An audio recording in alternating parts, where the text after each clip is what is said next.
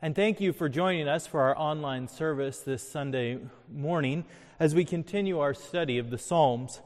I'd invite you in your homes to open your Bibles to Psalm 104.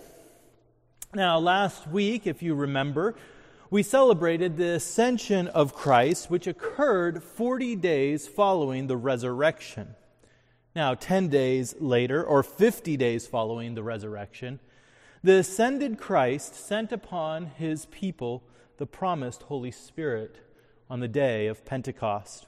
Even as we read in Acts chapter 1, Jesus said to his disciples, You will receive power when the Holy Spirit has come upon you, and you will be my witnesses in Jerusalem and in all Judea and Samaria and to the ends of the earth.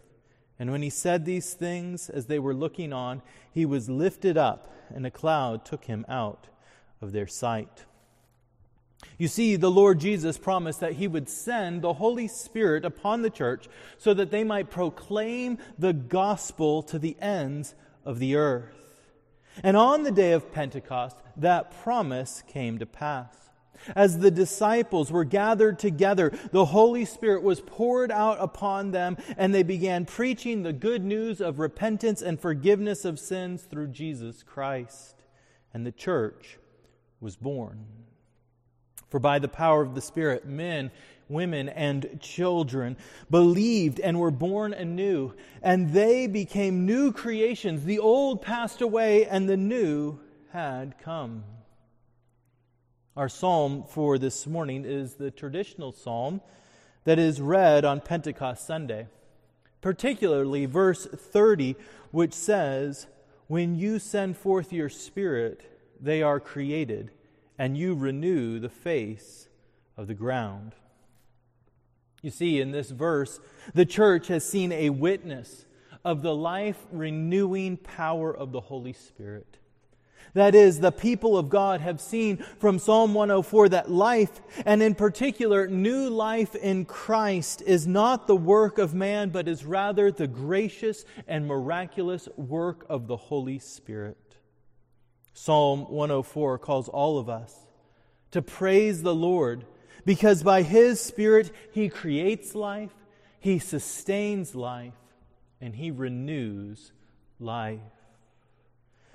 It is so common for us to be blind to the miracle of life. And yet we fail to see the evidence all around us that witnesses to the Lord's good and gracious power to bring into existence plants and animals. We see the ways that He graciously and lovingly sustains life, but so often we fail to understand that through giving this life, He sustains animals and men with good things and satisfies them. And we fail to see that new life comes not through the power of man, but rather by the working of the Spirit to bring a new creation, not out of the will of man, but of God. This Pentecost Sunday, there are many of us who are caught up in fear and anger and frustration. The situation presented to us on this day is discouraging we would prefer to gather with unveiled faces, hugging, singing, learning, and sharing together. We would desire to see this virus gone and the precautions of the state suspended. However, this is the time in which we live. It is the day that the Lord has made, and we are called to rejoice and be glad in it. And so, the way we move from our fears and our frustrations is not to take control, but it is rather to trust in the same Spirit who created life, who will sustain life, and who will renew our lives through Christ Jesus our Lord. For life is a miracle. Therefore, we must trust our whole life to the Lord. So, hear now the word of the Lord, Psalm 104. Bless the Lord, O my soul. O Lord my God, you are very great. You are clothed with splendor and majesty, covering yourself with light as with a garment, stretching out the heavens like a tent. He lays the beams of his chambers on the waters. He makes the clouds his chariot. He rides on the wings of the wind. He makes his messenger winds, his ministers a flaming fire. He set the earth on its foundations so that it should never be moved. You covered it with the deep as with a garment. The waters stood above the mountains.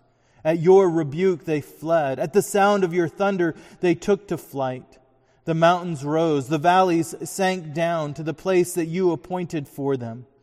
You set a boundary that they may not pass, so that they might not again cover the earth. You make springs gush forth in the valleys. They flow between the hills. They give drink to every beast of the field. The wild donkeys quench their thirst. Beside them, the birds of heavens dwell. They sing among the branches. From your lofty abode you water the mountains. The earth is satisfied with the fruit of your work. You cause the grass to grow for the livestock and plants for man to cultivate, that he may bring forth food from the earth, and wine to gladden the heart of man, oil to make his face shine, and bread to strengthen man's heart. The trees of the Lord are watered abundantly, the cedars of Lebanon that he planted. In them the birds build their nests. The stork has her home in the fir trees. The high mountains are for the wild goats. The rocks are a refuge for the rock badgers. He made the moon to mark the seasons. The sun knows its time for setting. You make darkness, and it is night, when all the beasts of the forest creep out. The young lions roar for their prey, seeking their food from God. When the sun rises, they steal away and lie down in their dens. Man goes out to his work and to his labor until the evening. O Lord, how manifold are your works! In wisdom you have made them all. The earth is full of your creatures. Here is the sea, great and wide, which teems with creatures innumerable, living things both small and great.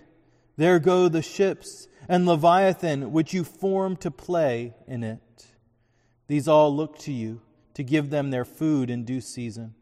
When you give it to them, they gather it up. When you open your hand, they are filled with good things. When you hide your face, they are dismayed. When you take away their breath, they die and return to their dust. When you send forth your spirit, they are created, and you renew the face of the ground. May the glory of the Lord endure forever. May the Lord rejoice in his works, who looks on the earth and it trembles, who touches the mountains and they smoke. I will sing to the Lord as long as I live. I will sing praise to my God while I have been. My, may my meditation be pleasing to him, for I rejoice in the Lord. Let sinners be consumed from the earth, and let the wicked be no more. Bless the Lord, O my soul. Praise the Lord. The grass withers and the flower fades, but the word of the Lord remains forever. Let us pray. Father God, who on this day of Pentecost did send forth the light of your Holy Spirit to teach the hearts of your faithful people, grant us by the same Spirit to have a right understanding of all things and to rejoice evermore in the holy comfort that he brings through the merit of Christ our Savior, who lives and reigns with you in the unity of the same Spirit, one God, forevermore. Amen. In the Nicene Creed, we confess that we believe in the Holy Spirit, the Lord and giver of life. You see, the work of the Holy Spirit is the work of life. It is the Holy Spirit who hovered over the waters in the creation narrative in Genesis 1. It is the Spirit that was breathed into man to give him life in Genesis 2. We understand that it was the Spirit who brought about the Lord Jesus Christ into existence through a miraculous conception in the womb of the Virgin Mary. The book of Job affirms, The Spirit of God has made me, and the breath of Almighty gives me life. And again in Psalm 104, when you send forth your Spirit, they are created. One of the biggest intellectual pitfalls of our day is the assumption that the ability to describe a phenomenon equates to the ability to comprehend a phenomenon. For example, we can describe the process by which rain comes about. Even when you're young in elementary school, you memorize and can describe evaporation, condensation, and precipitation. And yet, the process, though we can describe it, remains miraculous. For we do not know why water possesses such properties, that millions of tons of salt water can be purified, that it can be lifted thousands of feet into the air, can be transported hundreds of miles, condense and fall without crushing the plant life, but rather that it nourishes and makes things grow. All of this is beyond our ability to comprehend why all of this happens. You see, the miraculous nature of natural phenomena is not removed because we label, categorize, and describe it. And the creation of life is no exception. Life is a miracle for which we must give the Lord glory, honor, and praise. As Psalm 104 says, we must praise the Lord, for he created the heavens and the earth. He brings forth the rains. He created the birds of the air, the plants of the field, the tree of the forest. He made the moon and the sun, the wild beasts and the domesticated animals.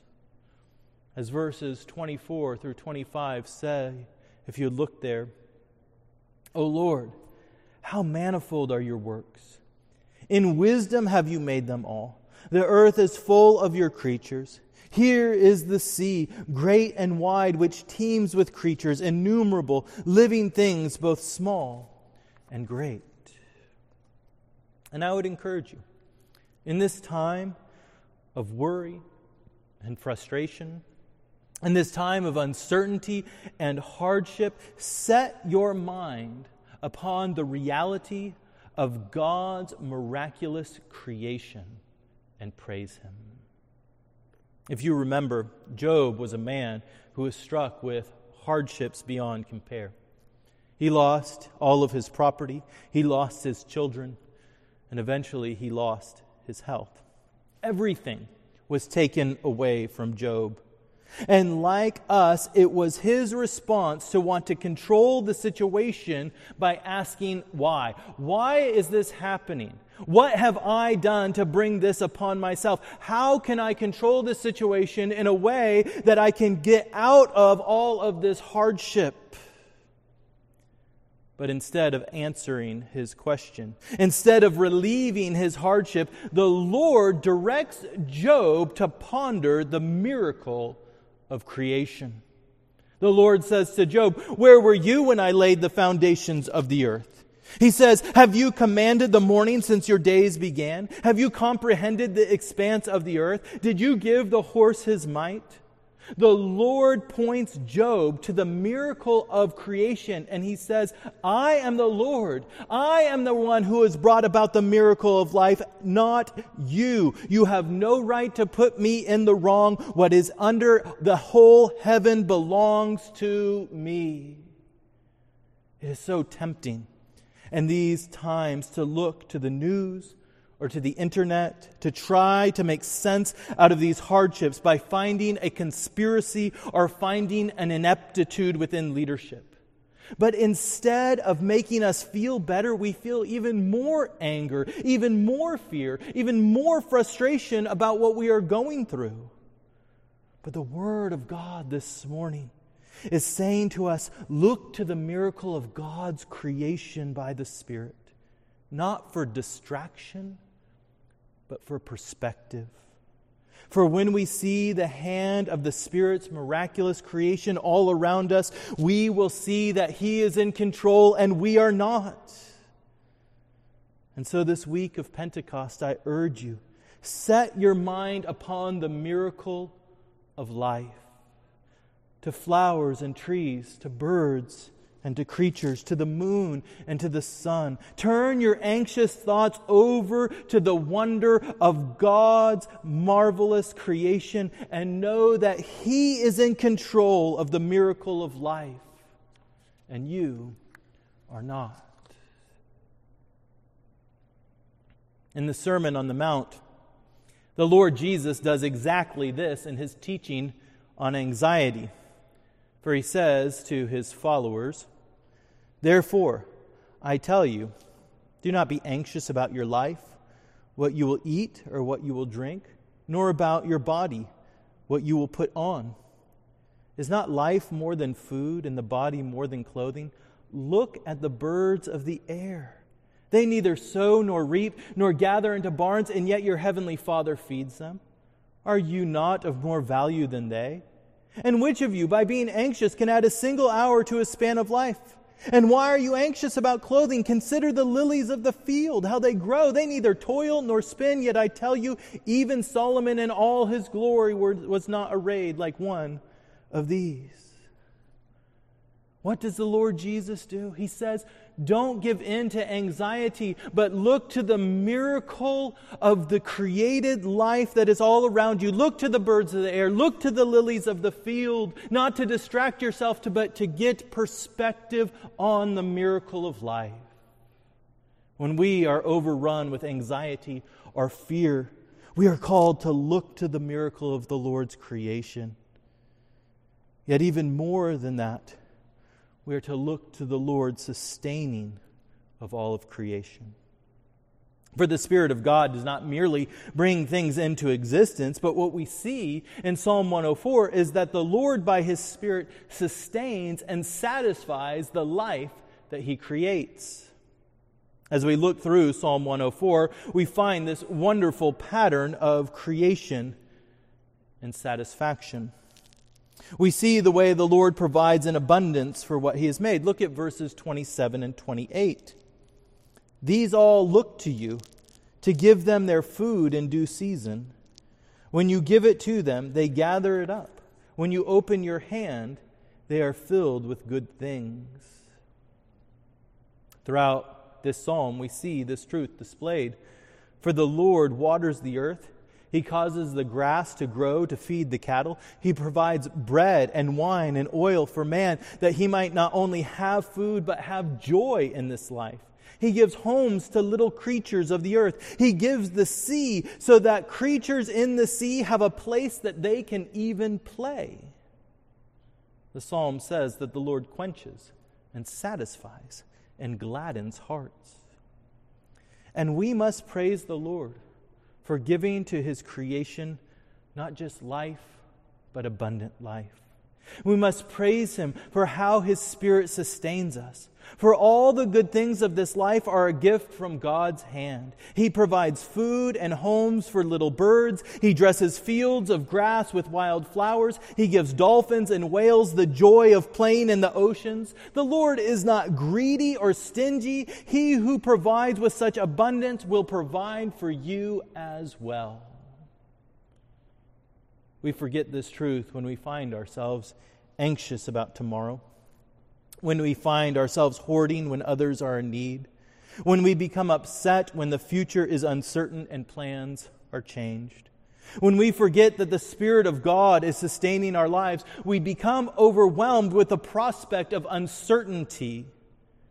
But when we know that our life continues because of the sustaining grace of God, then we can walk in peace in such times as we find ourselves for all of our days are numbered by the Lord. They are in His hand. He sustains our lives. It was never us. And then, when it is His will, He brings our lives to an end. Look at verse 29. When you hide your face, they are dismayed. When you take away their breath, they die and return to their dust. It seems strange, but these verses are a great comfort to know that your life and death are not controlled by disease. Your life and your death are not controlled by the government, but rather they are controlled by the very Spirit of God.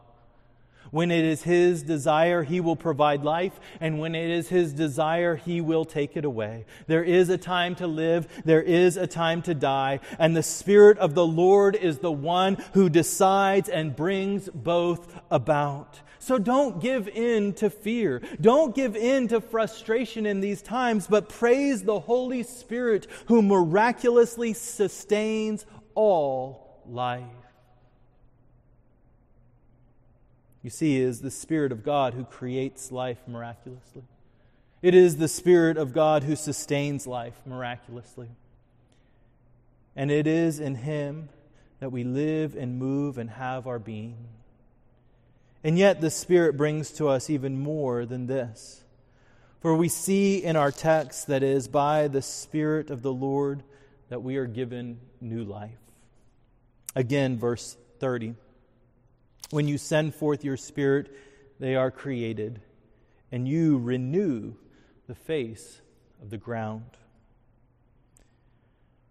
What we see in this verse is that the Spirit who creates and sustains also renews. That is, He brings new life to where there was once death. It is a miracle to bring life into being. It is a miracle to keep life going. And it is a miracle to take that which has died and to give to it life once again.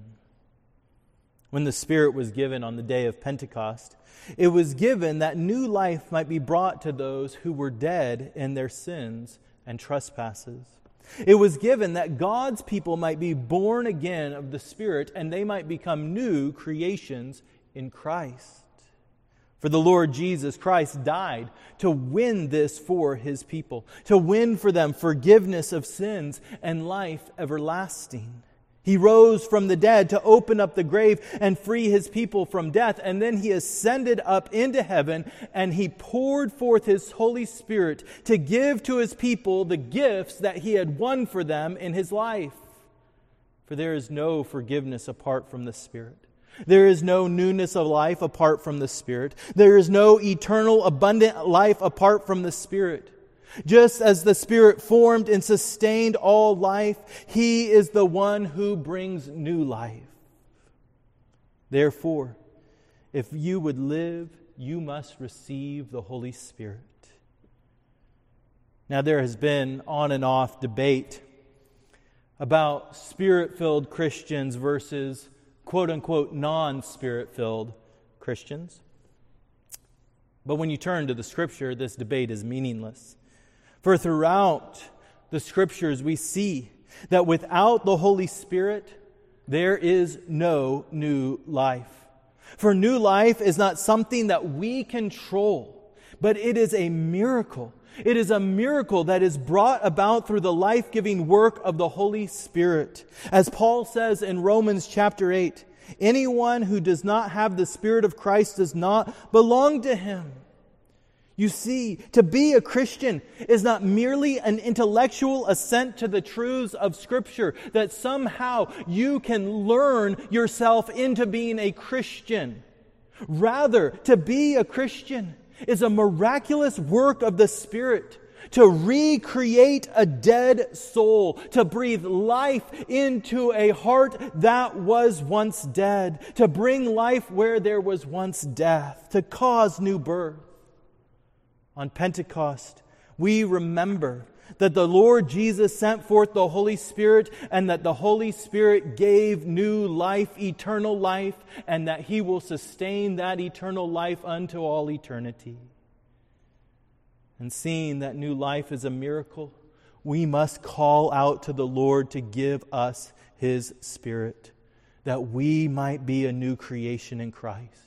We must pray that the Lord would send forth His Spirit in power, that we might walk in the ways that the Lord Jesus Christ has ordained for us to walk in.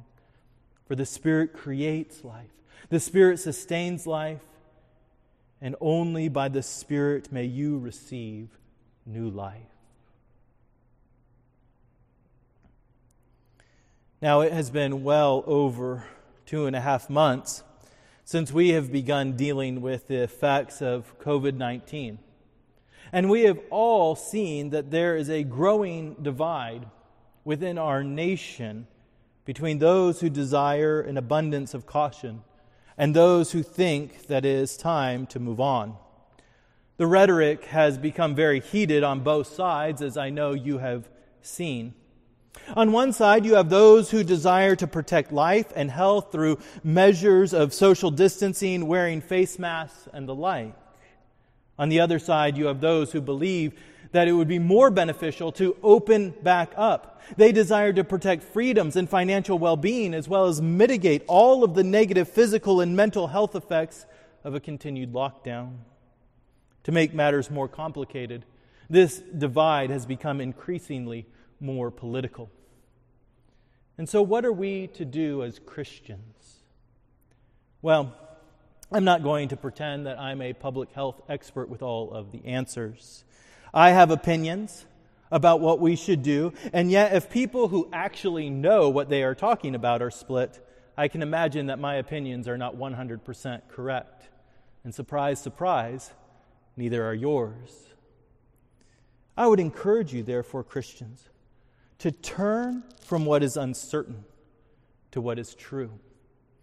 Turn to the work of the Spirit in this world and in your life. Receive perspective not through the endless ramblings of the media, but through the continual testimony of creation. Walk in peace not through controlling the situation, but through submitting to the Spirit's life sustaining power. And use your energies not to spread a message of uncertain opinions about what we should be doing, but rather spend your energy and your time spreading the message of the gospel for on Pentecost, the Spirit was sent upon the church that we might proclaim the gospel to the ends of the earth. This is what we should spend our time on. This is what we should spend our energy towards. This should be our goal in this time that we would see the gospel go forth in our families, in our communities, in our state, and around the world. And so I urge you, Christian, on this Pentecost Sunday, in the midst of uncertain times, in the midst of hardship, do not look to that which is uncertain, but look to the miraculous, life giving power of the Spirit of God. For the life that we seek will be found nowhere else but in the Holy Spirit, the Lord and giver of life. In the name of the Father, and of the Son, and of the Holy Spirit. Amen. Let us pray. Almighty God, we come to you now in this time, and we pray, Lord, thanksgiving that you would be so gracious to give to us life, to sustain us with good things, even to satisfy our longings and to give us joy. And we thank you that by your grace you send forth your Spirit to give us new life. Father, I pray for Rivermont that you would fill all of those who are listening and participating in this worship service with your Spirit, that they might be empowered toward the proclamation of the gospel, that we might see people from every tongue, tribe, people, and nation enfolded into your kingdom for your glory and honor. We pray it in Christ's holy name. Amen.